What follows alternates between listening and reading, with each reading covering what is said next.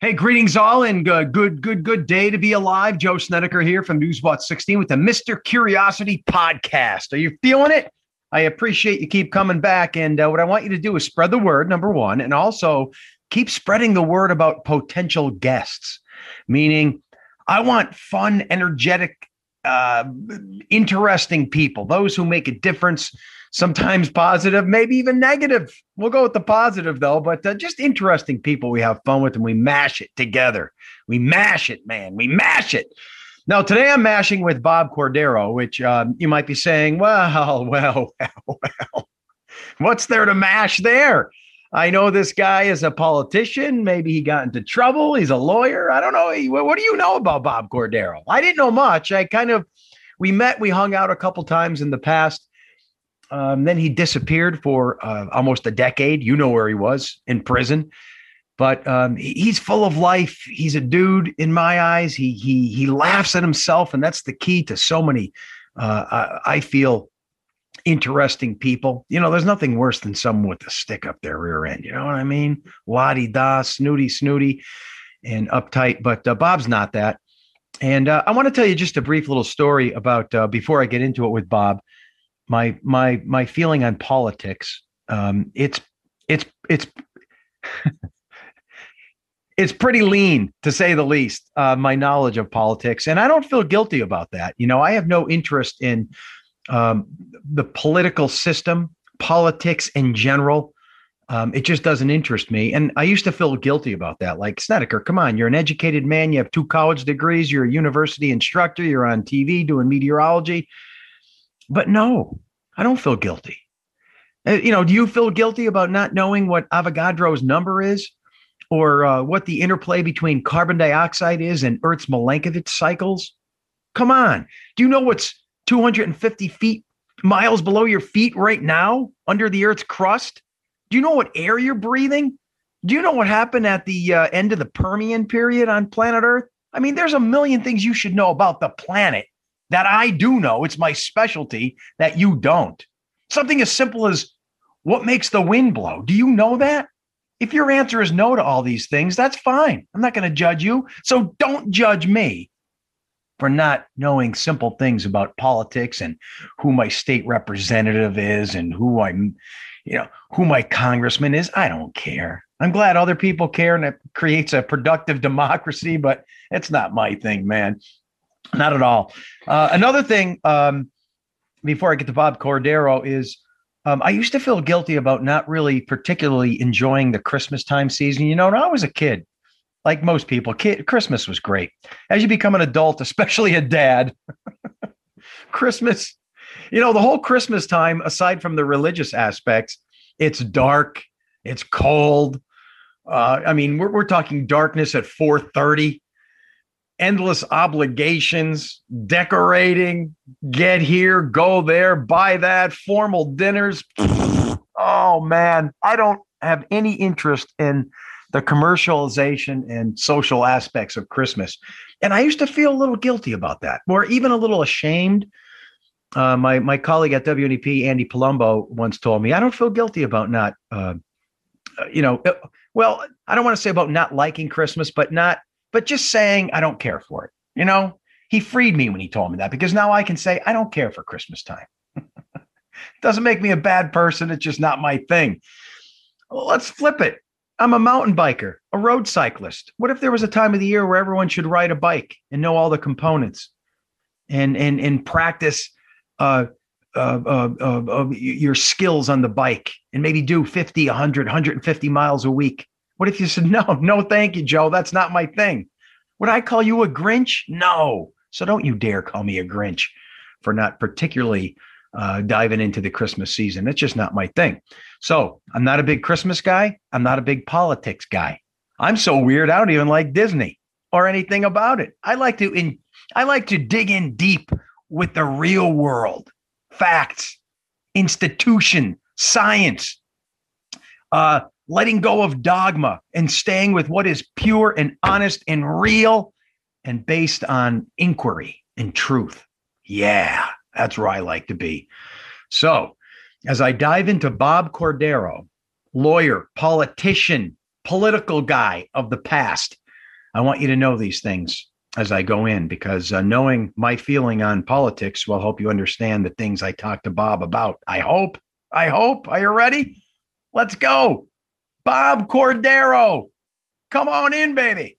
Curiosity. What are you so curious about? Everything, Mr. Curiosity. It's happening.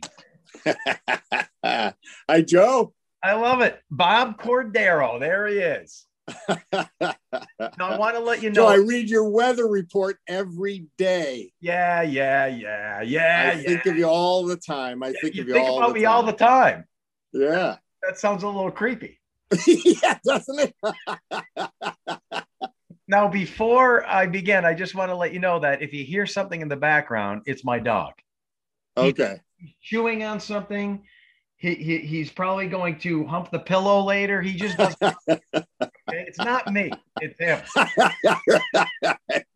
I can't be dogs do not bother me. Cats, right. I have my my cats running around here.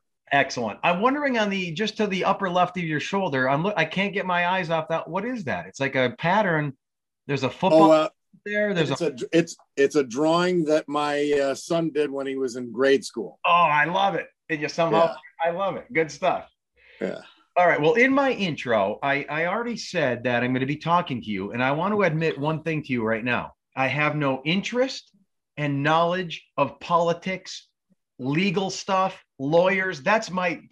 I hate that. stuff. Good. I have good. no interest in any. I don't either. That's not true. But I'm wondering. I want to know about your life, how you ended up with, um, you know, your career, how it how it bifurcated from lawyer to politician, and then it ran into some roadblocks, nosedive. Yeah, and Joe, don't don't hesitate to ask anything. I'm not I'm not like I have no I have no triggers. This is I don't care. This is Whatever you want to talk about, you can talk about prison all you want. I don't really. It's all, This- it's fine. This is why I picked you because you're not some uptight fake whatever this fake appearance of the world. I love it. All right, well, let's start with your uh you're born where? Dunmore, uh, actually Scranton. I think at the Mercy Hospital. Do we want to we want you think? Do you want to get you want to give the year or not? Yeah, 1961. 61. And I'm born in 66, so we're not all that far apart. Yeah. Um, I like how you said I think because when I looked at my grandfather's uh, birth, he was born in 1900, and they put like uh, there was like a two week window, like somewhere in this time. Like they didn't even care back then. He was born Yeah. maybe in May, maybe in early June. Well, I'm I'm pretty positive because all the Catholics were born there back then. That's right. Why? They really were. So any Catholic in the in the Scranton area went to Mercy Hospital. Why they wouldn't take any Hindus or anything there? well, the other Moses Taylor and uh, CMC. I don't even know if CMC existed at the time, but uh, Moses Taylor was for others. No, I didn't know. Yeah, it was a miners' hospital, and then the the Catholic Sisters of Mercy set up the Mercy Hospital for Catholics. See, I'm already learning. Yeah. Okay, so how about so siblings, mom and dad? Who who are all these people? My my uh, my mother is a Saviko from Throop. She's Polish and Slovak. This is My- our connection. I feel it. I knew there was something. I knew. Yes, yes. My my my grandmother's uh, uh, is Slovak. My grandfather uh, on my mother's side is Polish, Julius Saviko, and a coal a coal miner. My grandmother was a coal, uh, cleaning lady, and uh, uh, they had my mother and uh, uh, three other siblings in Throop, Pennsylvania. He was a uh, my grandfather was almost a uh, a Ralph Kramden. He'd have all these crazy schemes to make money in the coal business, Is that right? and and they all failed. but, but but he certainly kept his spirit up right to the end. Uh, and then my father, uh, Italian from Dunmore, and uh, my my grandmother is a Portanova. My my uh, grandfather Cordaro, which is Sicilian, and uh, he came over when he was two years old. So we've been in America for a long time. That's a dangerous and- combo when you when you combine those Mediterranean genes with those northeastern European genes. Weird things Yeah. happen, brother. Weird things happen. well, well, it did. I you know, you, you got to watch what you say anymore in terms of uh, generalizing um, people's background and ethnic heritage. But when you think of Italians, you think of these very uh, emotional and and and voiced people who express everything, and the arms are flying, and they they they, they they're, they're very outgoing. And then when you think a lot of the Slovakian people and Polish, just like these hardworking, dug in, short fingered people like me, who like a lot of times keep everything inside, uh, you know, and, and so that's your combination. I love it. Yeah, yeah. So- well, uh, my, my my Polish grandfather didn't keep anything inside. Oh, he did. huh? he was a good drinker too. weren't, weren't, weren't they all back then? So, so you went to a, I imagine you're a public school guy or no? Dunmore High School. Well, it's actually St. Anthony's grade school, Right. and and uh, in Dunmore, it's a Catholic school. That was a parish school, and then I went to Dunmore High School. Yes, proud proud Dunmore Buck. I was going to say, I love the public school guys. So that, that to me says a lot too. I thought you would be maybe, uh, maybe a private school guy, one of these high society private schools. well, my mother tried to get me to do that, and I I simply refused. I. You got to stay with the commoners. when I went to uh, public school, also we every Saturday we'd go to religious instructions with the uh, the stereotypical nuns, and it was everything that the stereotypical nuns were. They'd come in with these beaten down, worn faces. They seemed like they were about hundred years old. When I was like ten, I was going to these religious uh, catechism gatherings, and they were mean, and you had to sit properly and address them with sister blank and blank. Is that what you had to do too? All that we did a little a little bit of that in St. Anthony's, but it was it was sort of uh, disintegrating by the time I got into the higher grades there, Yeah. and, and we we misbehaved a lot. Oh yeah, we did too. Yeah, it The doesn't. priest, Take, yeah, the priest would have to come down and, and hit us with a paddle. oh, I love it. I love it. And no one complained, right? No one complained. no, well, when you you know in those days, and we'd have fifty kids, and make sometimes sixty when we started at St. Anthony's grade school in a class built that could fit about twenty, and you'd be on top of each other. There'd even be kids sharing desks. It was it was everybody went to Catholic grade school to start, and the nuns did beat you, Yeah, and, then they did wouldn't- hit you, And you but wouldn't even go home and tell your parents, though. You wouldn't even you, tell them. you would never No, you you would keep that to never tell them. I know. because you would you would get something worse Oh, than you, the nuns gave you. And the nuns, the, the beauty of the nuns, though, I got to say this: I love the sisters. They didn't tell on you either. oh when no, when yeah, you yeah, were punished, when good you were punished, it was over. yeah, And good. they did they did what we don't do in school today. They did the three R's, very basic, very rudimentary, and you learn times tables, all that kind of thing yeah. that that's that's with me today. I I'm very appreciative for the nuns. The only thing I'm not appreciative to the nuns for, and I tell them this all the time, is they gave me this idea that I should be a public servant, and it didn't end up very well. So they put that in your head. I love it. yeah, so I blame them. So, so when you were like in school, elementary school, high school, or whatever, what was your mom and dad doing for a living? My mother helped my father with his business. My father was a truck driver at a place called Rogers Trucking, and that closed down suddenly. When you were and and uh, probably two or Oh. three. And uh, so he was out of a job with three young kids.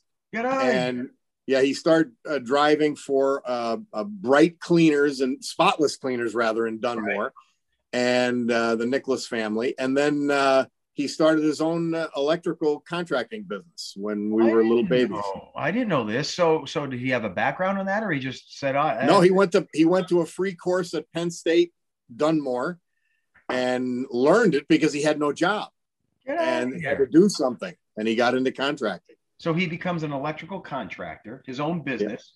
Yep. And does that mean the money's rolling in? You're walking around, you get a BMW in your 60s. no, All this is happening now, or no? That did not. no, happen? we were. I mean, we were like everybody else when when I was small. I mean, we were moving from apartment to apartment. We lived with my grandmother for a period of time. But then that in in in in Throop, and then in 1964, I believe, or five, 64, uh, we built a house. My father built a house in Dunmore because he had contracting friends, and they all pitched in. And that was almost the start of his business as an electrical contractor. And that's where you grew up then uh, in this new house. Yeah, that well, Dunmore moved, dad's a contractor. We moved. Uh, uh, we were on 705 Moritz Street, and on December 21st, 1969, in a blizzard, we moved down the street to uh, Hill Street in Dunmore, only only a half a block away. Well, wait, he builds this house, and then three years later, he you're moving to a well, five five years Five later, years he, later? Built, he built a bigger house. Yeah, Whoa, because it was a it was a small house for three kids as we were growing. I think you're being humble. The money's rolling in. Not yet. He's thinking, I'm gonna get this big new house. I'm gonna, I'm gonna get a pool in the backyard. I'm gonna do all this, right? Dunmore. It's all going Dunmore. down. Oh, that's pretty cool. So he was doing he was doing progressively better, uh, but you know we weren't. Fortunately, we or unfortunately, it seemed at the time we weren't raised that way. We didn't, you know, we didn't get a car. We didn't, you know, those kinds of things. We worked. I worked starting. We always had chores, but then we worked starting in seventh grade. did you do any uh, electrical stuff summer. or no? Money yeah, they tried. They they tried me out. You know Ohm's law, V equals IR. Do you know that? Yeah, I did. I did. Would I would learn very slowly, and I would. I, I remember learning how to put an outlet in, and then I, I don't know th- that kind of knowledge would just evaporate after I did it, and they ended up just having me carry things. I picked things up and I put them down. Oh, I love it. well, maybe that maybe that re- made you realize this is not for me. I should go in a different direction. These are the kind of uh, influences that guide our lives. Well, in, in seventh grade, I got a dishwashing job uh, at the original hoagie shop in Dunmore. Uh, my father bought into it later, and uh, I loved that job, making hoagies. At I would I would wash the dishes from six in the morning, and then around two o'clock, the regular cook would leave, and I'd get to go in the window and make the hoagies at the original hoagie shop. And uh, I loved that. I, and then but but it, but as soon as as soon as I told my father I think I'd like to do this instead of go to college, uh, he sold the business. Is that right? I I I swear, and I you know how childhood memories are. I swear I worked there I think three summers, and then when once I made that statement that this would be a good living, Yeah. I swear that I I left on a on a Saturday, then on a, on a the following weekend when I was going back to work because I was working during school as well as the summers. Yeah. Uh, there was there was a strange man in there, and I said uh, hello, and he says I'm Mr. Ferry. He says I'm I, I'm the new owner here, Funny. And we didn't own the hoagie shop anymore, so I worked for him. So, so did when your how old? So your dad sold his business when you were just like a teenager. Well, that wasn't just that. That wasn't his only business. He was always an electrical contractor, and he got into all kinds of real estate and everything. Yeah. Oh, okay. So, so now you're seeing your dad become this tycoon, this business guy, and now you're you're you're a teenager. You're making hoagies. You're you're past the nuns, and you're thinking about a career. What, like, what, what were you thinking? You're a senior in high school. Are you like the basketball guy? Are you the the the the the the, the, band guy? Are you the baseball guy? What well, I played guy? I played football primarily, uh, but but I I wanted to be a doctor until till I took chemistry in high school, So- and I said I I am not doing this. I, I don't even know if I can, but I'm not doing this. It's too Think of how many doctors we'd have if if it weren't for all those hard courses. yeah, I know. I know. but I, I switched to I wanted to be a lawyer after that. So that's Well, that's and I, I stayed on that path. Well, here's what I want to know. I think I have this theory, and and it's a foolish theory, that people are driven to become lawyers and pharmacists only for the money. Because could you be passionate about law? No. This is what I don't. Oh yeah, yes, Could? yes. Well, the the reason I chose law is that I wanted to be a lot of things. I, I, I would have liked to have been a truck driver. My father, you know, I watched him drive very early as a kid. I, I'd like to be a business guy. I'd like to be, uh, you name it. Well, medical. I repre- ended up representing me- uh, doctors and, Okay. and medical facilities. You got to do everything as a lawyer. you got to be involved in all kinds of businesses as a lawyer. Right. Entertainment. That's like the doorstep into so many other things. You're right. yeah it- it's so uh, it, it just it satisfied that what i liked which was a lot of things So, and so, so I, I, I move forward on that so you're a senior in high school. You got girlfriends. You're playing football. You're you're you're drinking beer, probably in the woods outside of Dunmore. we started early we started earlier than that I know everybody did back then. I tell my kids that, and they they, they think like our, our generation were like animals. I said, when you're like 13, we you're in the- I know We you're like were. You see, when I was like 13, I was already one of my buddies owned a bar. I'm not going to say what it is, but his dad had the three things that a 14 year old wants. His dad had beer at the bar, he had cigarettes, and he had dirty magazines. So he we'd steal all these things from his father and go in the woods. That's what we did when we were 14, 15, 16. That's Yeah, like life back then. and we we drank at cemeteries and Yeah. all kinds of places yeah yeah Not endorsing this, people, but it's just the way it was. it's just the way it was not any longer not any longer so where do you go to college? University of Rochester. Uh, I I had a few choices of uh, colleges uh, for football, and it came down to Columbia and the University of Rochester. I chose Rochester. Oh, it was Uh, very football happy- related. It was like a scholarship type thing. Yeah, that's well. They they would contact you when they were recruiting, and uh, I sort of let that process take place instead of, you know, Uh-huh. I I they they the coaches came and recruited you, so that's how I decided where I'd look. Although I did apply and was accepted to Notre Dame, but I turned Notre Dame down because I would rather play than watch. I guess. right. Yeah, you gotta you gotta be a big fish in a smaller pond. So there you are in the frigid shores of Lake Ontario. Winter must be torture, snow squalls, frigid. It didn't matter back then. It didn't matter, right? Yeah, you don't even think about stuff like. and we had tunnels. It's a beautiful campus, uh, one of the most, one of the nicest in the country, and and we had tunnels connecting all the buildings. So you you would go out, leave your fraternity or dorm, and you would run to the tunnel, and you just could have a T-shirt on all winter. Isn't that something I know? Never complain, probably, right? Yeah, it didn't matter. Yeah, I'm gonna. I don't know the answer to my question, but I'm gonna predict ICU. If this was a football thing, like safety, maybe tight end. Are you? Are you? Pl- I, well, I'm short, so I was a linebacker. what? I was I was undersized, but I was a linebacker. I was gonna say you're an undersized linebacker. yeah. Get out The of most the, the most I ever weighed was 190 in college, maybe even a little less. well, your head had to be in the ground the whole time. That's a small linebacker. Well, low man wins. That's Oh, that's wrestling. true. You got That's this. wrestling and football. So you Well, go. and I'll, I will say this one thing about Dunmore High School and and and my coach Hens we we were drilled. That's one of the reasons we had great teams, not necessarily great athletes, but great teams.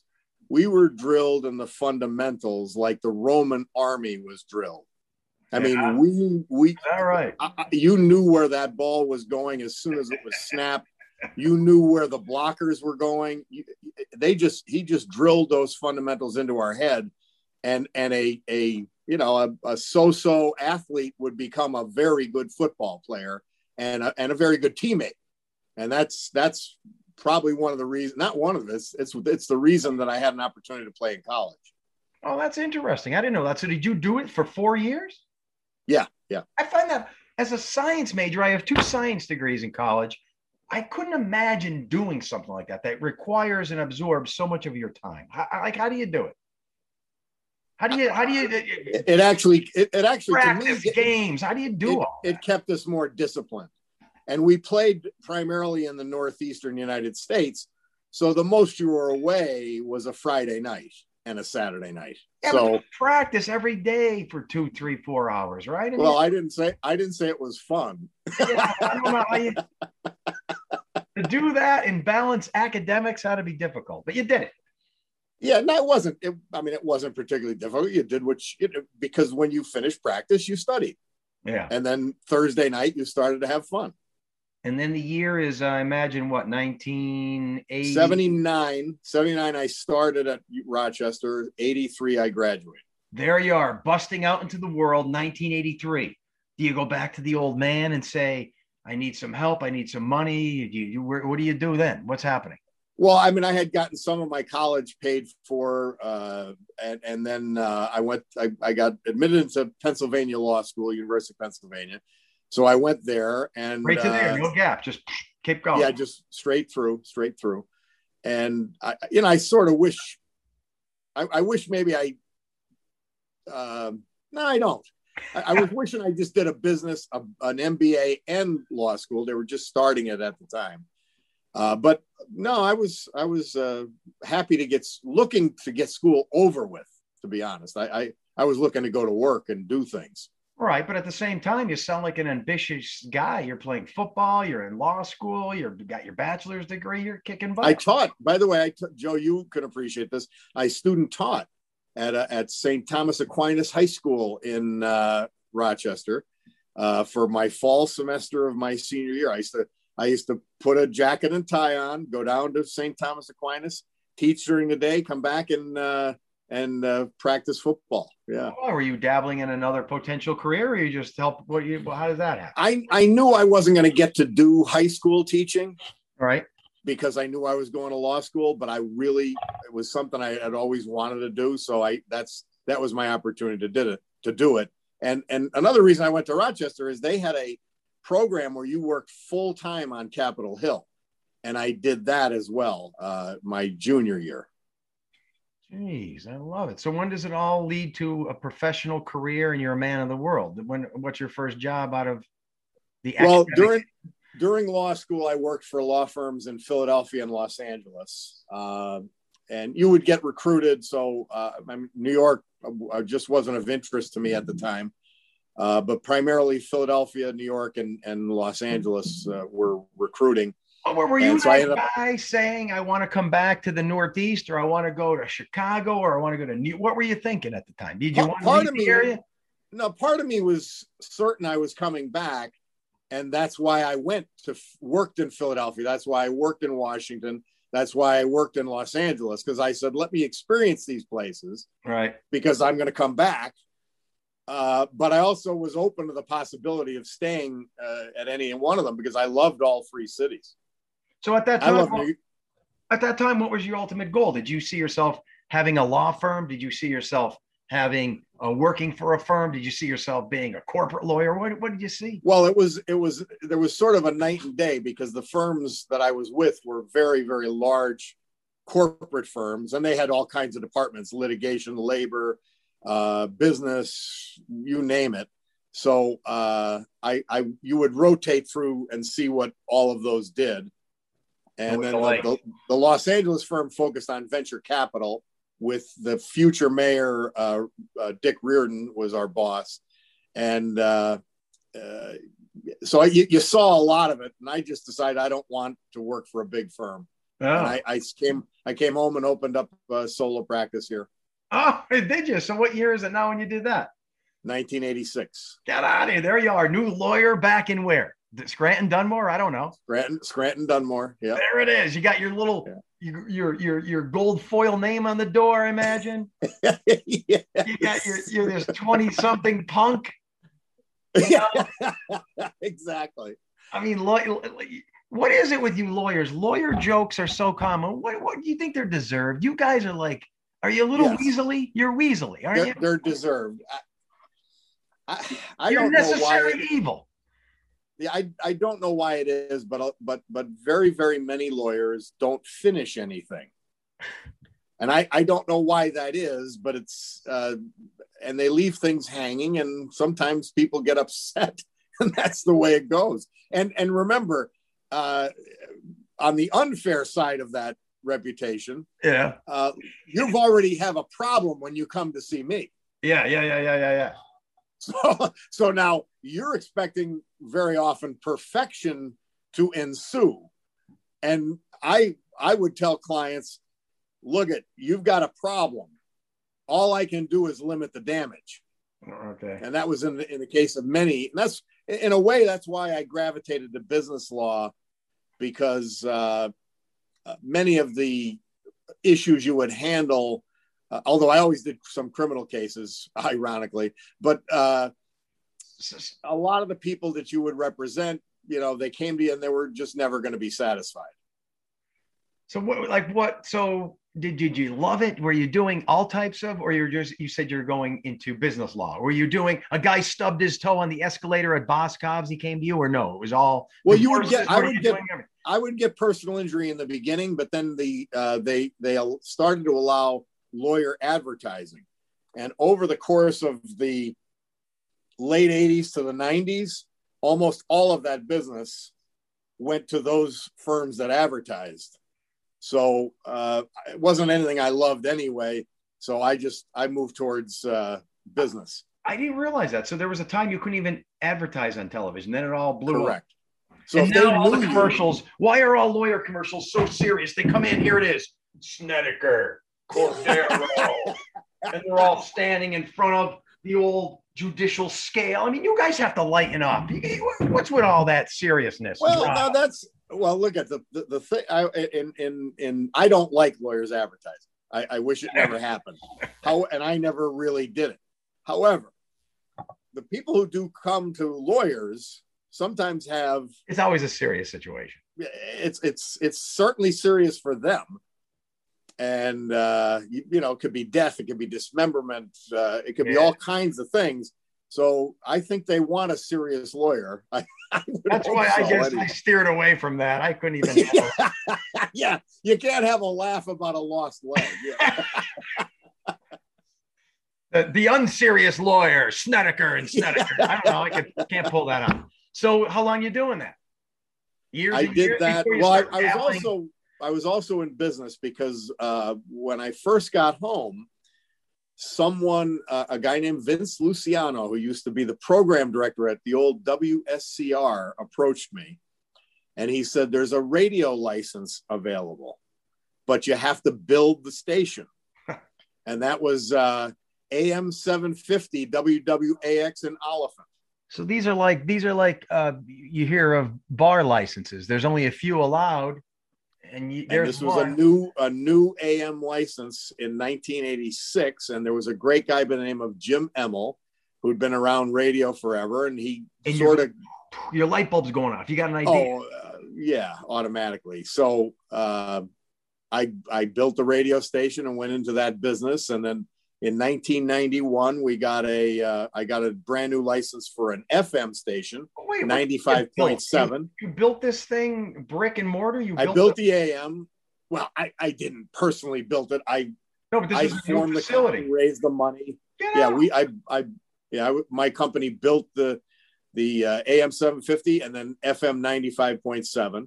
now ninety five seven. one time I- still exists. Yeah, I, yeah, it still exists. W uh, uh, uh, they're rock. They're hard well rock. Susquehanna Broadcasting at the time. Oh, You remember Jimmy Loftus? Jimmy Loftus is one of the Jimmy Loftus is one of the all-time greats in the local radio business. Uh, he he approached me. We moved down into the old Warm building with 95.7, and I bought 1500 off of Jim Ward before he died. You bought what now? I think he agreed to 1500, the old W A R D. Oh, And I see. at that time I had sold 750. I had 95.7 and 1500. We moved to the old Warm building. I was looking for that uh, Karma uh, off of Route 81 in uh, what's that? DuPont, Duryea. Yeah, yeah, yeah, and yeah. so at that point, we were uh, uh, serious enough of a competition. Uh, Jimmy Loftus approached me and said, "We want to buy you." And uh, I leased them to the station for a while, and then he bought us out. But I had I had Kevin Lynn and Joe Zone both. It was all sports. Really? Both doing doing a show together, afternoon drive. Yeah. When, when so Kevin Lynn was on my podcast a few months ago, and Joe Zone, of course, worked at WNEP, very well known. So when he was working at WNEP, he was doing this too. You mean or no? No, this was after he was gone from NEP. Oh, get out! he'd been in Connecticut and Syracuse, and I brought him back to do this radio show. And how long did all this last? Did it work I think out? that we lying well, it was wor- it was work it was working very well, which is why they offered to buy.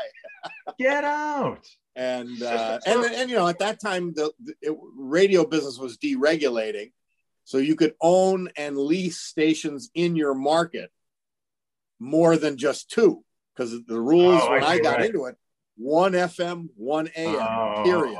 And that's before Those- corporate America took all over all the stations too, right? This was, Yeah, that's right. That's right. Well, I I looked at the radio business. It was like a game of uh, uh, musical chairs, and I was being offered a chair. and at some point, at some point, uh, Yeah, you, can- you had better get out. And I thought there were a hell of a lot better radio operators than me, so let me get out. So could you look into the camera, wherever it is on your thing, and say, I'm now in my 20s, 30s, whenever this was, and I'm a lawyer, and now I'm a businessman, and you were just pulling in the money. You were a big shot. The money's oozing out of every orifice in your body. You're buying houses, cars. That's my impression. Lawyer, business guy, radio station owner. Is this true? Well, I had I had five kids, so you, as, as as you know, yeah. when when you have five kids, you don't have a lot of toys. Right. But this was probably lucrative at the time, right? And then a buyout. Yeah, it was it was I did I did pretty well. Yeah. Well, that's excellent. So, so, so now when does the, when does the dirty business of politics ooze in? When does it seep into your life? I had I had run for Congress in 1988 and had won the Democratic nomination for Congress. But how does that even start? Do you Ugh. say I want to? I was a, I was approached by someone that was in my law office.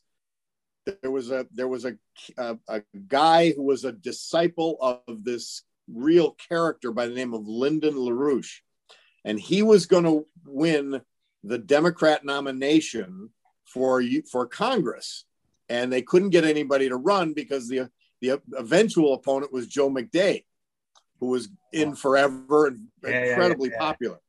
So they couldn't get anybody to do this. So they asked me at the right time. I said, sure. And I did it. I mean, you must have to put a lot but of capital. uh, I got, right? I, a lot of money invested. well, uh, say I'm going to it do was, it. it was, I just, a lot of shoe, a lot of shoe leather, a lot of shoe leather for that campaign. I knew I wasn't going to win.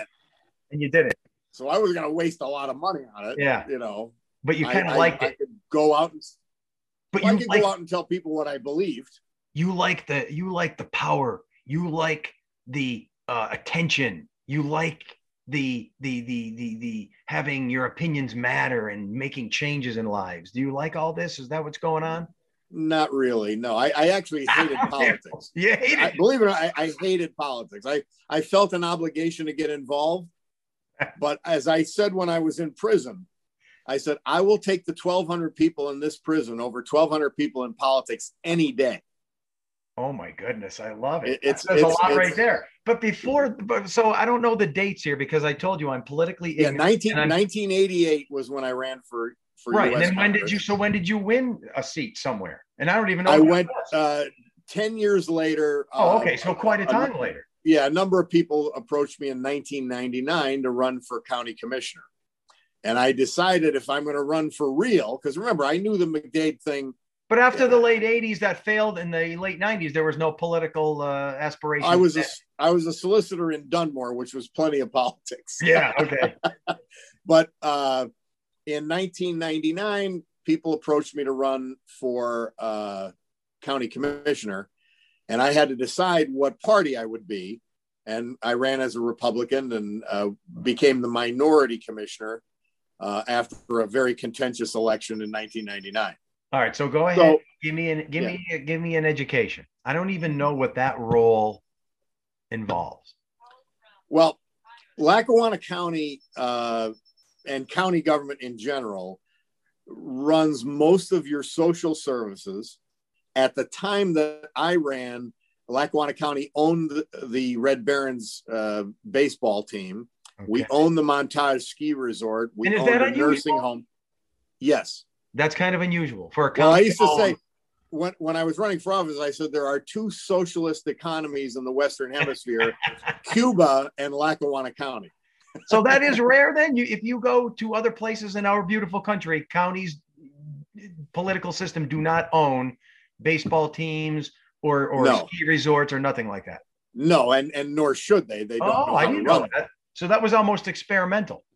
Yeah, and I, I my job, we were bankrupt, and I mean bankrupt. We hadn't even paid a bill other than payroll uh, when I get, became majority commissioner in 2003, 2004, 2003 Who- election. Who owned those two examples that you gave me before the county bought them? They were they were failings from the private industry or no? The one was a, a public private partnership of the Chamber of Commerce, Montage. Montage. And, and actually, the county, uh, Commissioners Alberigi and Corcoran, uh, very bravely stepped in and took it over when it was going bankrupt. So either it would have become a ghost town, Yes. so to speak, or county needs to help. Yes. Oh, that makes and then, sense. but then, you know, 15, four, well, it was over 10 years later, you still own it and you're losing a million dollars a year. It's time to end it. Oh, I see. Right. So and then So- the people are saying we we we own something through government that's losing money. Why are they doing this?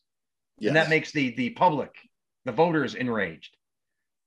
apparently and i tried to enrage them and, and i tried to enrage them as much as i could Oh, this is interesting. See, I didn't know this. So your job is you're overseeing social programs, whether it's state parks, uh, lakes. area area we had a park we have a park system and we added that we we have authorities that run the railroad we have authorities that ran the bus system we have authorities that ran a sewer authority uh, up in the mid valley area we had uh, uh, area agency on aging children and youth services the court system Got it. Okay. So you in a, what a group would would govern all this, and you were well, like, no, it's it wasn't a group at the time. It was just it's you. still it still isn't in Lackawanna County. Two majority commissioners and one minority commissioner. So the guys that win govern, and this isn't Wow. normally. It hasn't been. It's it's not always normal, but Right. the two that win govern together, and the other guy is the watchdog. And I was the watchdog for four years, and then became the one that governs. but all these decisions are really just coming from those two three people. I didn't Yes. know that. Oh, that's which is the that's- way which is the way it should be. Oh, that's interesting. So so it's, it's accountability. I always talk about Luzerne County. Uh, in fact, when I was minority commissioner, it looked like I would be permanently minority commissioner because I was Republican. They brought me down for their uh, to speak on their study to change from the county commissioner form of government to the county council they have now, and I think they assumed I was going to be for the county council. And I said, I said, so your solution, because you're not happy with the three politicians there, is to have 11. so, Hey. don't get into politics. I'm bored already. yeah, I know. But anyway, so so No, but this- I thought I thought it should be, and still think it should be three people who are accountable. it's more direct. You're saying it's not it's not it's not watered down amongst a group. It's more direct. You did this. You did this, sir. Is this where in our case, trouble? in our case, we were bankrupt. We were bankrupt and insolvent. All right. So we had to do take immediate actions. And if we ever had a council or a large group, we couldn't have brought the county out of financial trouble. Insolvent in science, that would be like putting a piece of plastic in water. Insolvent. But anyway, so so is this where you is this where you got into trouble? yes, as county is. commissioner. Yes. So I mean, what do, do I have to worry about what I say now? I don't know. No. What happens? How do you get in trouble? Well, What what's what are, what, what are the politics, the way politics is, and we beat everybody to the punch here in Northeastern Pennsylvania. The way politics is played around here is they try to destroy whoever their opponents are. And I mean, like, destroy them so they can't come back. And, uh, you know, they investigated me for four years. And then finally, people who were in trouble for other things, and this is the way federal investigations go people who were in trouble for other things unrelated to me decided to use myself and AJ to get out of trouble. I don't know what you mean. Well, if if they if they agreed to testify, their troubles would go away. Oh, I see. Got And all of a sudden their stories to the FBI started to change from oh. oh, we never gave them money, they never asked us for money, and all of a sudden we gave they we forced them to give them money. So, in your how- opinion, there there's fabrication involved. It it was a lot of work to get to the prosecution they got to. But what what would uh, a the short version the short version is when, as as we were as politicians as republicans in lackawanna county people didn't want to be on record giving you contributions because they would get in trouble with their other business and and the democrat party which has had even much more sway then than they do now. So they would give us cash campaign contributions. Well, what the federal government did was basically turn those into bribes. The people were convinced to multiply the amounts they supposedly gave us. And here we are on trial.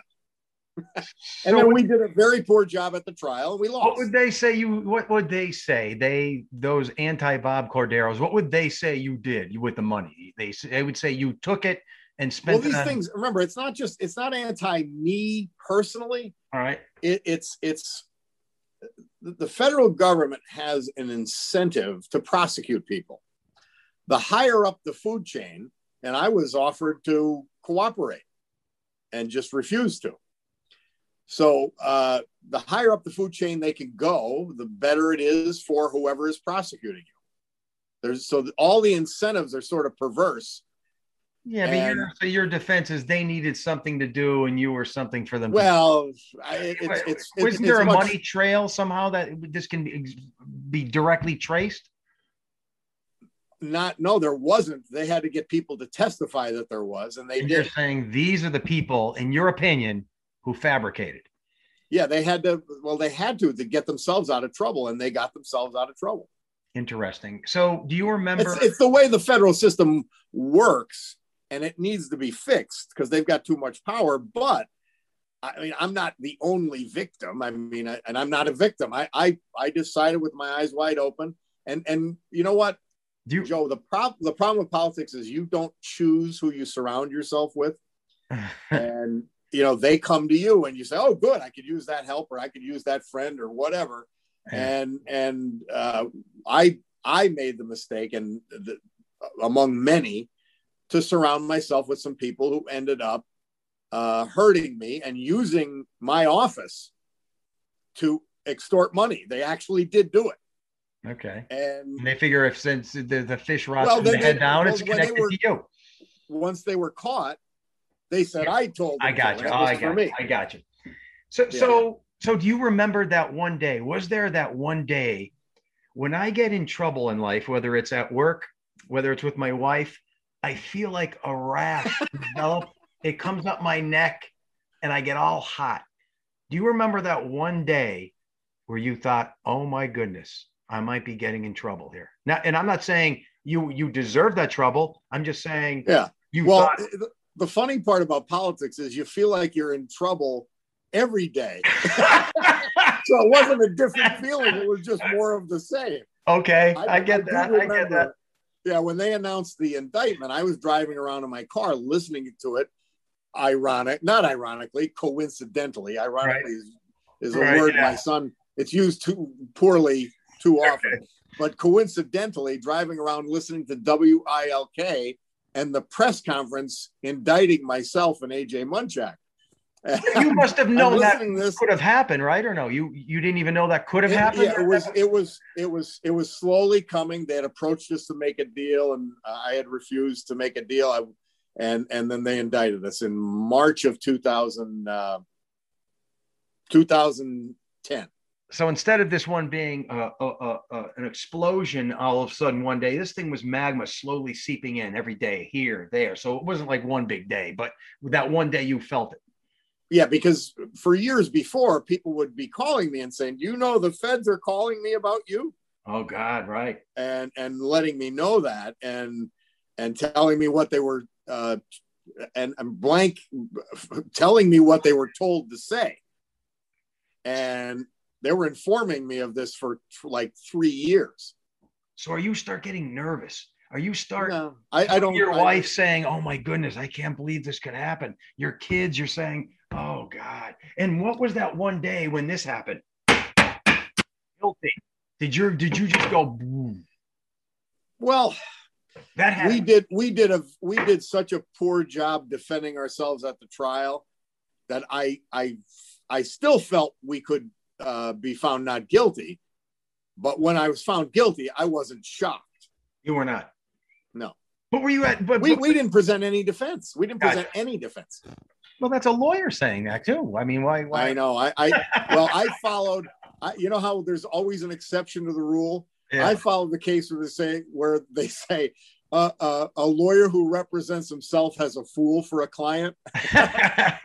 Well, I, I had fools for lawyers. oh man. I, I, I should have I should have stepped in and, and stopped the trial, frankly, uh, when I saw that they were not prepared, and I didn't. And I, I just I didn't see any way we could be convicted. I really didn't, even to when- the end. But then when it happened, that one day when you're like, I can't believe I'm going to prison. Do- do- Well, I felt like it was still going to get straightened out. I really did. oh, you really did. Well, when, when did Because- I'm, I'm just saying because you, I can relate to you, and I don't know why. I just think we have some overlapping personality characteristics. But what Well, I told saying- you there was there was like two guys. There was guys in prison would tell me because when I moved back to this area at Allenwood, they say, "Hey, is that guy your cousin on TV?" Oh, I, and I knew who they were talking about. I have a feeling that your great grandfather and my great grandfather are the same are the same person, but who knows? So, so, but, but that moment you realize you are going to prison. You are no longer a free man. What do you sleep at night? Do you, do, do, you- do you is it stress? Is it anxiety? Like, what is that feeling? I imagine. Well, I mean, I I have I've always had a very deep belief in God. Okay. And part of that belief, as I have formed it, nobody deserves anything. And bad things happen to people all the time. And this was a man made catastrophe.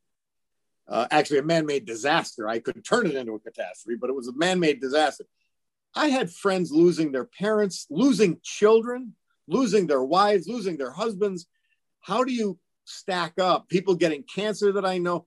I could not stack up my problems with theirs. So I never looked at it like a big deal. I, I just Ooh, didn't.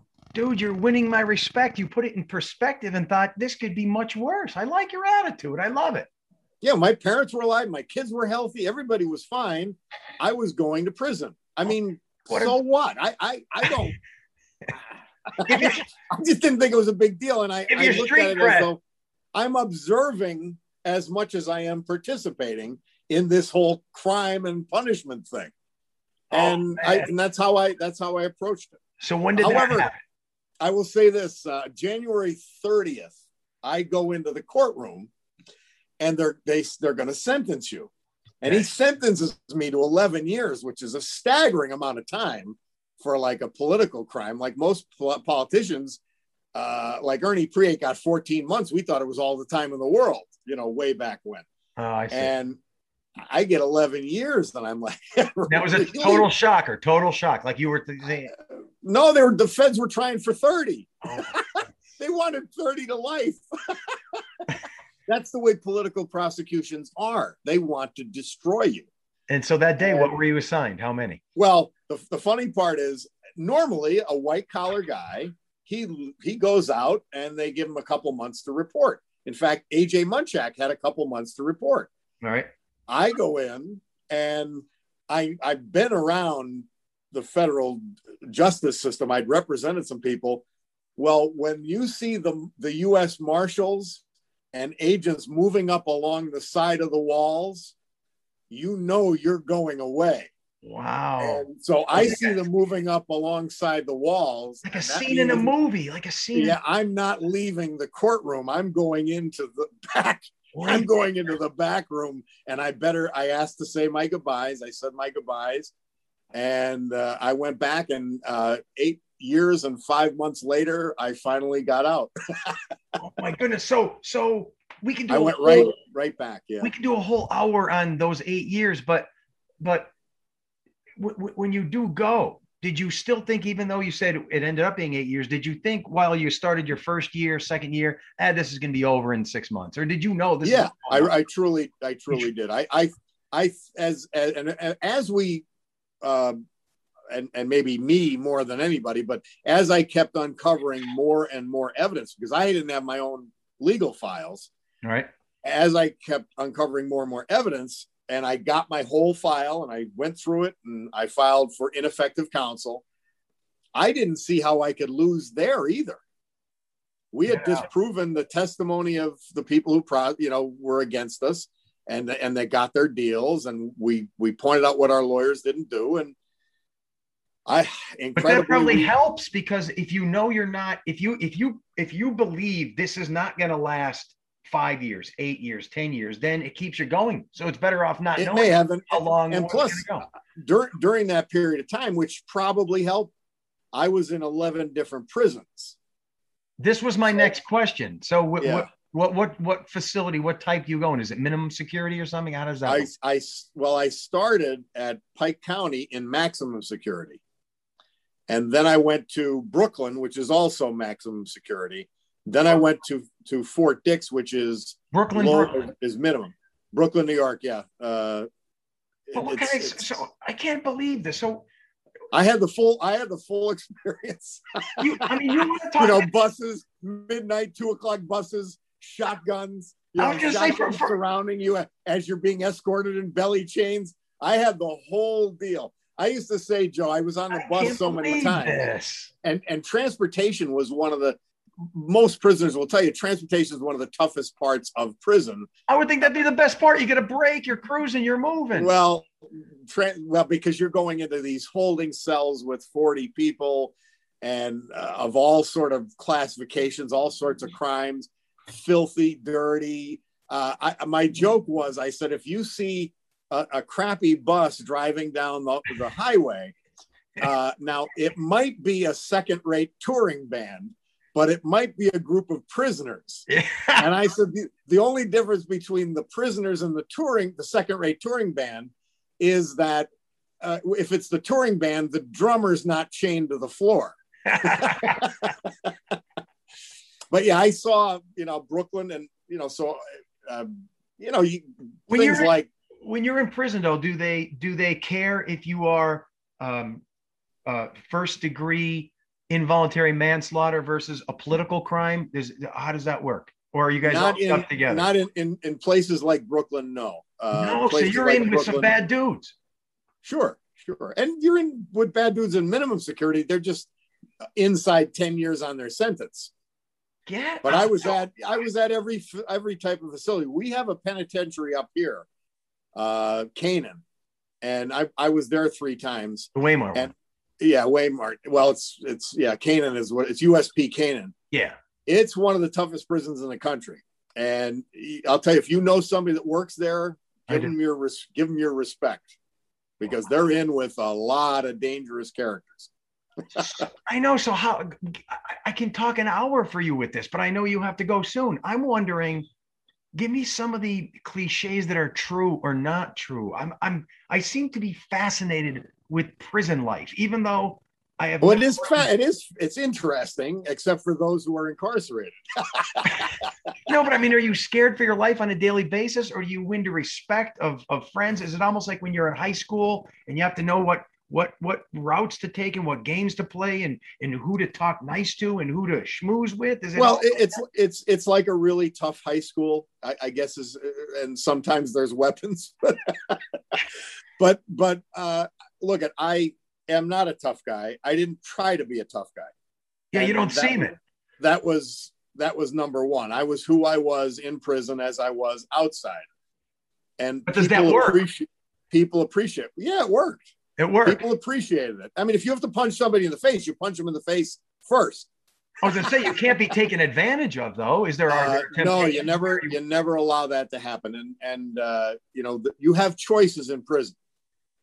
Now, you can either if somebody bumps you intentionally to test you, whether it's out on the track or in the Yeah. building or Oh, whatever. I love it. The bump. You're setting up the movie scene. Okay, You- there's the bump. yeah, bump. you have a choice to either push back or slink away.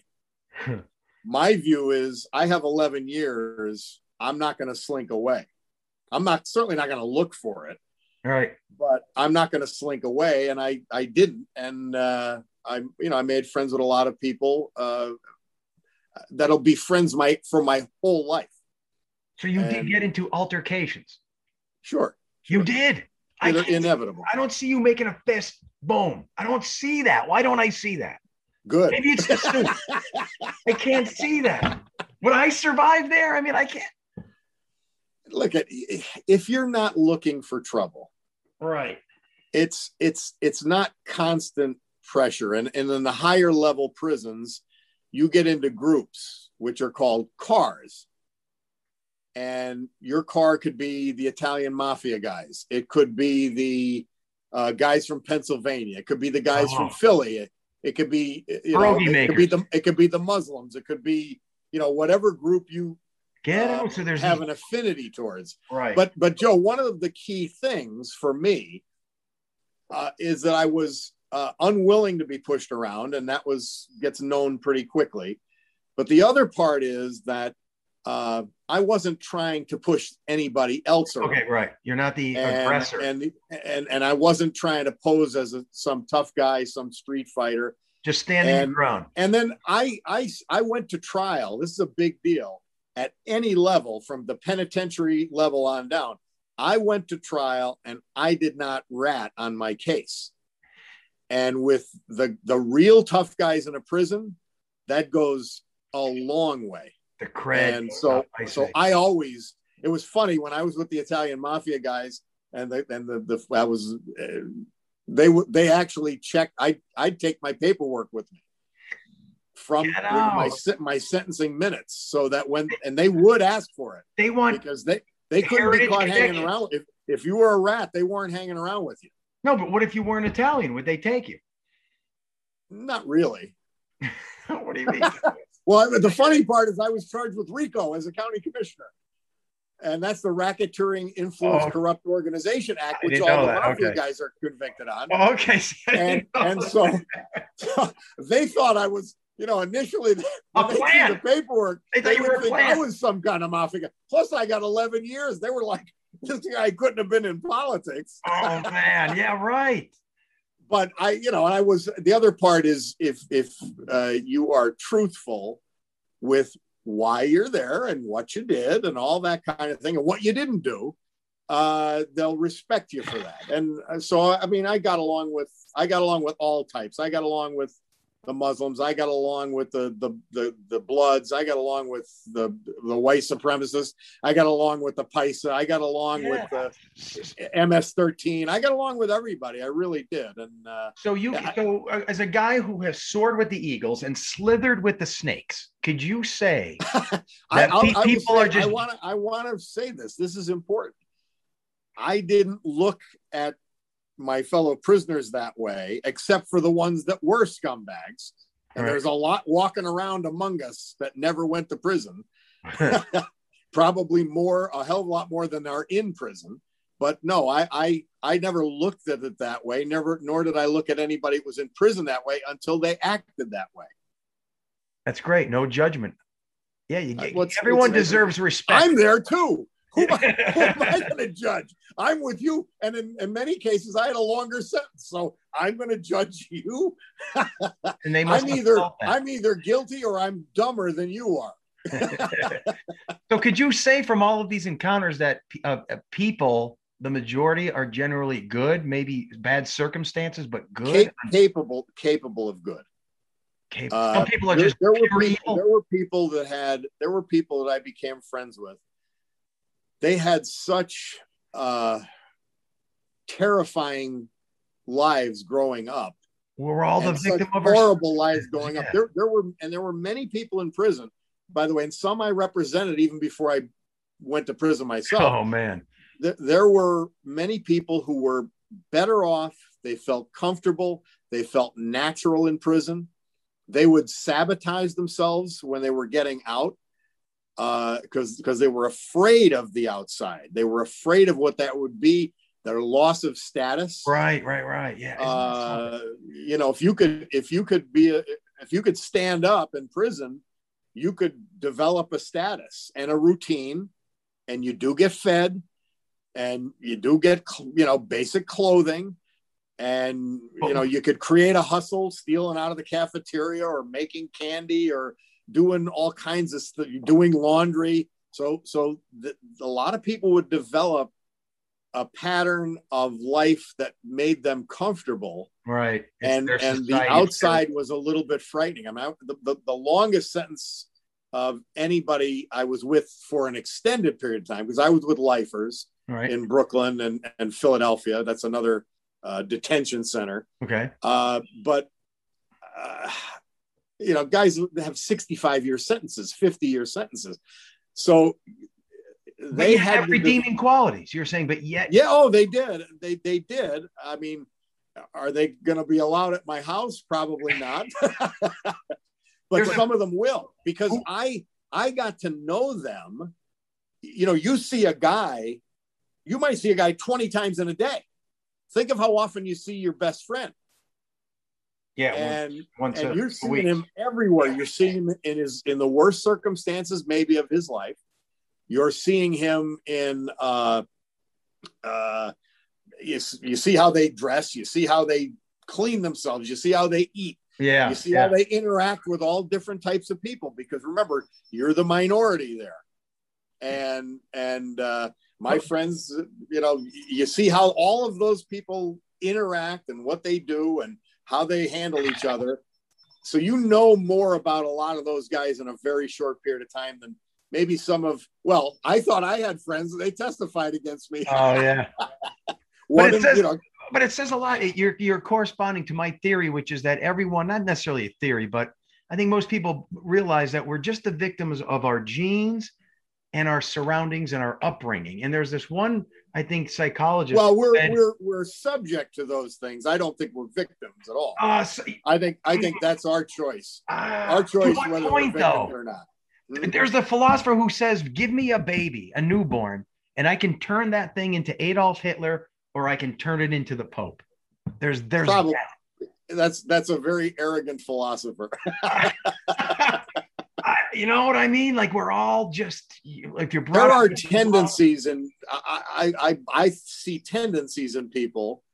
Uh, both in and out of prison that uh, would lead them they just not capable of being straight right you know when they say oh you doing that is it legit of course it's legit you know but, but but to an uh, extent you know what i mean you, if you talk to most child molesters they were molested as children well now that's but that's yeah the, my observation of the child molesters because that was really coming to the fore uh, when when i was in my last couple of years because that's low hanging fruit. They generally just roll over and and is that right? And they get heavy sentences. No. And it helps the statistics of all kinds, racial statistics, uh, white collar versus blue collar, you name it. Interesting. But they they were they were uh, the scary people in a lot of ways because they were not capable of controlling their urges, and and they put really innocent people and helpless people at risk. So we looked at them as bullies. I was nice to them.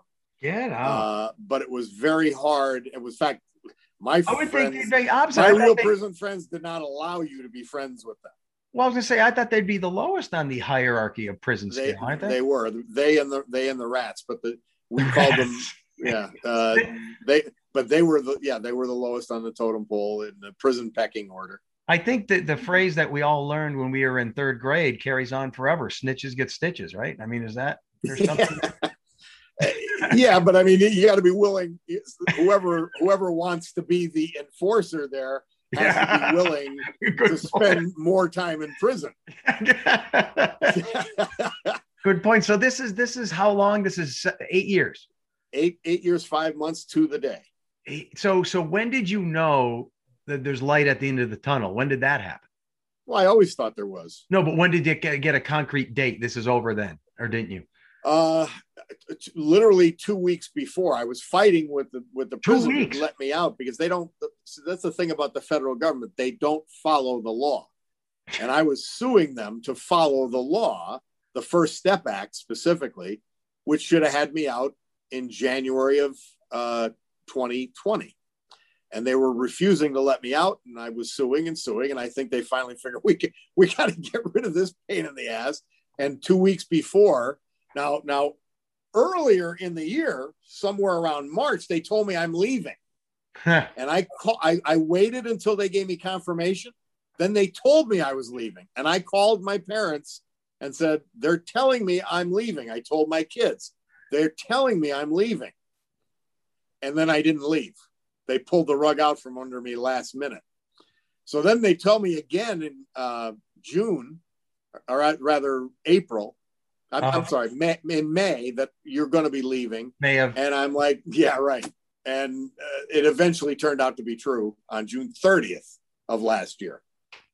June 30th of last year. So now I was in January, January 12th or January 30th of 2012. I went to prison. Unbelievable. So, so, so, d- does this give you? Well, for, I have I have another question. Now that you mentioned your parents, were you still unjudged, loved, and, and respected by all family members, or you? Yeah, I, I, my my family was just great. I, well, see, they had the benefit of knowing my case, the case that wasn't presented at trial, and then the case that I presented to the judges and the appeals courts. So they Everybody's on your side the whole time, obviously. yeah they they knew they knew i wasn't guilty so they were uh uh they were very supportive and I, they would have been supportive anyway i think but Yeah, but everyone has like a weird uncle who's like, "Yeah, good for Robert. Let him get." Oh, pro- probably but i mean those kind of things don't bother me It- it- everybody's entitled to an opinion yeah, they don't. So when but, you but no my family my uh, my family was great they were just absolutely great and Your so many friends your so wife didn't leave you for another man. we we got uh, divorced separated and divorced long before this happened Oh, I didn't know that. Okay, yeah, that was maybe I don't know, fortunate for her anyway. during your prison time. no, no, before. Oh, before. So when, Yeah. when you went to prison, there was no wife. There was no woman in your life. Well, there was, but then then that was that ended pretty quickly. Oh, so there was a, a second marriage or just a woman? no, just a, a- a very partner. close relationship. Oh, okay, gotcha. All right. Yeah, well, yeah, that's tough to maintain. And then you have the other women who are attracted to guys who are in prison. Did you see that? They're coming to you. They're writing letters. Well, Bobby, were I want to visit you. there were uh, not not for me, but I watched guys. There's literally specific websites for I- women who will go to visit prisoners. Talk about and friends of mine did it and i'm like are you going to see this person after you're out and they would say probably not but it's fun now I, yeah you know there's it's like anything else just like with weatherman there's a there's a subculture Ah, yeah, I hear you, man. I hear you. Subculture with everything. yes There are subcultures of subcultures. yeah exactly exactly If someone has maybe um, heart disease and they have an open heart surgery, if someone has cancer and it's totally cured, is this similar to what happened to you when you are finally a free man? Did you feel like you are? well i'm not i'm not yet joe i'm still on uh, i'm still on home confinement You know i I still have an ankle bracelet left. When you left, it's it's place. it's a huge it's a huge difference but at the end of july when i get to go on supervised release and by the way that's another three years oh okay. uh, but when i get to the rid of the ankle bracelet and can leave the house when i want and go where i want and i'll have a drink whatever uh, that'll be like being freed again Yeah, but leaving the prison system wasn't that Oh, it was an amazing feeling? Is it like it was a great film, but it was something i had anticipated and imagined so much that when it happened, I was ready for it. It wasn't, and again, I, you know, I always look at it like you got to be part observer and part participant in your own life, or or you you you miss a lot of interesting things. the, the, uh, the old drop the soap thing, that's just a stereotype. That's just a right. No, there's uh, there's uh, sex in prison. All right. So that Uh, kind of happens. it's Like that. kind of it kind of happens. All right. We got we can't go too deep into that then. Now, what- So it didn't happen to me, and I was not going to let it happen to me. you kept the So- soap firmly in your hand the whole time. yes. so so when when- when I would think I don't know how this works. Once you're out, and I know you're still in the process, but financially, what happens? You seem to be a man of family support and means, and you have money maybe stashed away. But how, how do you just jump? No, I, I, I'm at, I'm at, I'm at zero. I mean, how uh, do you lost- get health I lost everything. Is that right? Yeah, fighting the feds. Uh, I lost everything. Like I didn't have. I had clothes, that are now 15 years old. Dude, well, to But me, no, you're, I- you're a story. Look, at you're laughing. You're you learn from your experience. To me, there's something well, admirable Joe, about all this. I had a saying uh, that I would tell my kids during this process. I said, just because it's happening to you doesn't mean it's not funny. See, you can It's laugh funny. at I yourself. mean, this is- is why you're here funny. because you can laugh. I love people who can laugh at themselves. That's the key to It's- everything. It's, it is, isn't it funny? It It's really is. ridiculous. There's it's no- ridiculous. There's no two by four up your rear end. I don't like uptight people. I love it.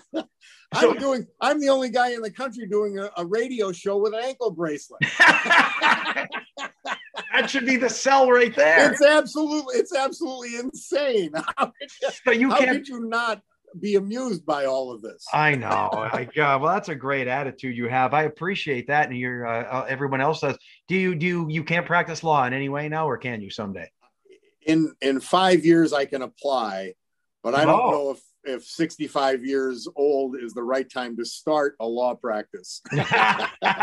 do you get to have uh, like everybody else now, Social Security at 65, Medicare, and all that? That all that's back, right, or no? Yeah, I mean, but it, again, it all depends on what you paid into it. Uh, Right. But yeah, you could you can do all that. I did because I don't have anything. Um, I, I've got to I've got to work till whenever. I mean, I'm I hope hopefully I'm healthy for the rest of my life, or and and can continue working. But I anticipate I'll have to continue because I don't have anything. Are you in the? I said you. Are you in the house that you you built that you grew not not grew up in, but that you yeah, established? but that I that I. So you didn't lose your house? Well, no, this no, I lost my house. Oh, you lost your house. yeah i lost i lost my own house um and uh well I, I lost i did lose everything other than some some furniture and some clothes Get out. Wow. Yeah. So so i you know though joe i always said would tell the kids and you know it almost becomes a meme but like if i had to start from zero again i'd enjoy it and i'd be able to do it well it's time to walk the walk See, folks, so if you're listening now or watching and you're saying, I do like Bob, I don't like Bob, you got to, we, we all have to agree the attitude is good. The attitude is inspiring to me. That, You know, Well, I, had a guy call in, uh, Joe. I had a guy call in the other day, and uh, or two weeks ago, and he said, he said, well, first of all, I want to tell you, I don't like you, and I never liked you. so you have some of that. There's nothing you can do. About and and I am bloviating with these opinions on the air, and some people take that. I separate it from the people. You know, if they disagree with me, I try to separate it from the people, unless they're public figures, by the Yeah. way. But but normal people, I try to separate what they believe and say from them personally, because there's always a common ground with. Uh, and I have a lot of friends that are, you know, liberals and left wingers and all Yeah. that kind of thing. So I, I don't take it personally, but some people do. Oh gosh. So so so now how did you get that gig on radio? And if you want to listen to uh, Robert every day, you're on what time? I'm on noon to three every day. so you- Uh, I, re- I replaced Rush Limbaugh on WILK, which is an honor. And I, I got to say this: the management, uh, when uh, I, think it was a, Frank Andrews wanted to interview me, uh, and uh, I, my family wasn't ready for me to do that kind of thing yet when I first got out, and it made me think. Well, and, and by the way, I was going for all these jobs. So, but when you're on home confinement you can't work for yourself and you can't work for your family. And you can't travel. If you know for a sales job Oh, you can't move around during the day. So you have to go someplace do the job and come home. So i had seven or eight jobs that i had to turn down and then i couldn't work for myself because i told them at the halfway house i said listen I, this may sound funny but i've never had a job. Well, so I don't know what you expect me to do now. And they said, we expect you to go get a job. And so I I had to look for a job and, and I tried to substitute teach. out. and and apparently when they looked at the criminal record and you know, I think Yeah, part yeah. of the, the notoriety, because there was actually a, a part that benefited the Kelly services to to hire ex-cons Well, I'm not an ex-con; I'm a convict. But to, to hire people that are coming out of prison, and but I think they saw the notoriety, and so we don't want to deal with that. You know, the newspaper or whatever. Yeah, yeah, yeah. So, Neg- so I, I couldn't teach, and then once I couldn't teach, I said, "Well, I, I better see if I they'll let me do the radio." And WILK, uh, they gave me the shot, and uh, it was start. You know, worked out part time, and they offered me full time. So you, you got to give them, you know, the management there, and then Audacy, our our parent company. Now, this is a big company, 230 radio stations right. and it, it went up the food chain to, to see whether to hire me. Uh, that's and risky. That is I, risky. I give them a lot of credit. Uh, you know, they got guts and uh, they've stuck by me. They've let me say anything I wanted to say unless it's inflammatory. right. And and uh, I I love this company. I love this station. And it's it's an honor. And how about the way life is? Maybe this could be a bust out career. Maybe you'll love it more than anything you've done in life. And that never would have happened if it weren't for prior life situations, right? Do you feel like you love it?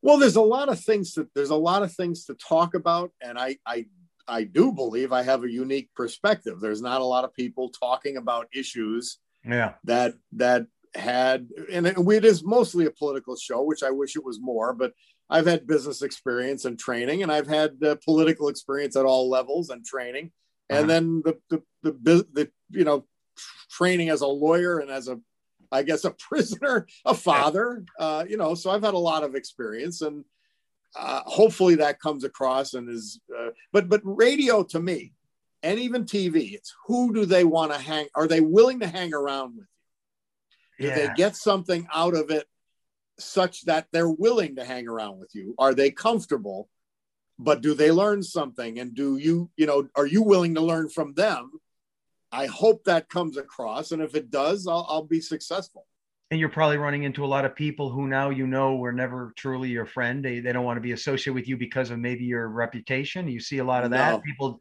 I don't know. almost almost none of that almost none of that it, it- it has been really uh, That says you're a lovable guy. It's been really great. I I, I can't, uh, except for a couple of people, and you know, there's always exceptions, but they're the exceptions, which is odd. And I would tell people, they you know, they would say, well, they you know, they would read my case. They say, oh my God, they did 11 years. They did this. Why would you ever want to go back there? I said, you have no idea how many friends I have and how friendly the people are. I said, I can't wait to get back there. I said, so, so, and it was the right call uh, to, to come back here. I love it here. I love the people here. I'm so happy to have so many friends and, and uh, people that I care for. Uh, And I mean, in the, in the thousands, it's, it's really a, just a great area. Nothing like This could be the new you. The new you. You came out of your chrysalis Well- and you're a beautiful butterfly, and this is the new you. Well, unfortunately, it's the same me. I, I, I, and I, it wasn't as pretty as a chrysalis uh, where I was. Are you prevented from being a politician again, or no? That could happen. I hope, I hope so. You hope you, you hope you are prevented. You don't want the temptations to overwhelm you. well, you know, uh, uh, Richard Nixon, of all people, said in his book Leaders, he says, being a leader is watching someone else do something badly as a leader and insisting on replacing them. Oh, And that's the way I looked at it prior to that. But it's not my role. I wasn't a good politician because I said what, what I thought and I tried to do what I believed. And those things don't necessarily work in politics. They really don't. I guess not. Well, I know you have to go back on uh, air soon. I have two things I got to see before you go. Not see, but maybe one see and one ask. I got we still have we we still have some time, but go ahead. moments. Could you show me the uh, ankle bracelet or no? Uh, Is that like allowed? I want to see one of these things. There it is, folks. The leg is coming up. It doesn't it doesn't look like like much. I mean, that's it. Oh, I You see it? Uh, yeah. And you can so if you came up my house now and said, "Let's cut this thing off," what happens? Then the alarm goes off or something. Well, they know where you are, and they know if you're going according to the schedule you submitted the week before, and it's got to be a permissible place to be. And uh, they monitor closely. I get called three times a day. Yeah. uh, as as late as one in the morning, and they just make sure you're here. You know, I think they realize I'm not trying to. I mean, because think of if I went somewhere, all of a sudden I think I'm going to be, you know, smart enough to go drink in a bar or something. I'd be No. in handcuffs in an hour. no, but meteor being a meteorologist, what if the unfortunate circumstance, because this has happened to cows in Nebraska, if there's a vortex over you, a, a severe rotating thunderstorm, and it produces a tornado, if you get sucked up in that tornado, you can be thrown miles away, and then you're thrown out of your jurisdic- uh, jurisdiction, right? I don't think that I would be permitted an act of God. okay, that one. And the other thing I want to ask you is now that you have my number and I have yours, are the feds going to be watching me? They're going to be saying, "Why, what are you I communicating?" hope not. I'm I'm not doing anything, Joe. I may, be, I may be aggravating them with what I say, but uh, I I'm not committing any crime, so I don't think you are either. They're gonna look. They're going to look at your. look at it this way, Joe. Of all the thousands of people I know, I'm the, I'm myself and AJ were the only ones that went to prison, so Okay. so I'm okay in your contact. I think you're okay. Okay, yes. the contacts are good. Excellent. They'll say, "Oh, that's that guy we watched in prison." Do I have any fans in prison or no? You did, sure you did. Oh, that's good.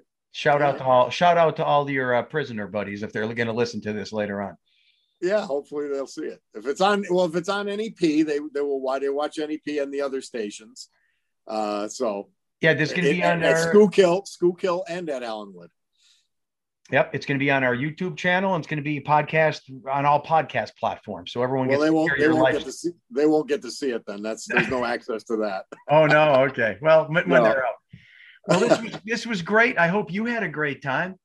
Always, Joe. Always, it's always a pleasure to be with you, my friend. It, it really is. Yeah, because people uh, th- th- they said on the air, you sometimes say, "Let's hear the weather now from my buddy Joe Snedeker," and then they'd ask me, they'd be like, "Are you buddies with him?" And I'd be like, uh, "Yeah, we we hung out a couple times. We've done things together, right? Well, see, Joe, you you are instantly knowable after watching you all these years, and uh, I, I think, we hung I- out at a bar like 10 years ago, though. I remember hanging out with you in a bar 10 years a, ago. a little more than ten, but yeah.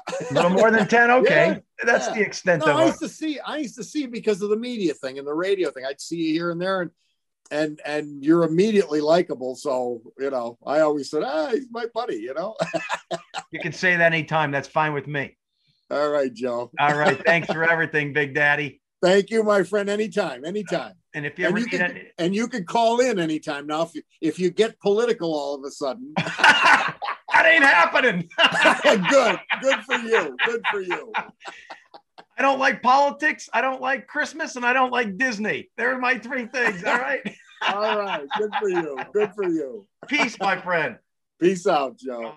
Curiosity. What are you so curious about? Everything, Mr. Curiosity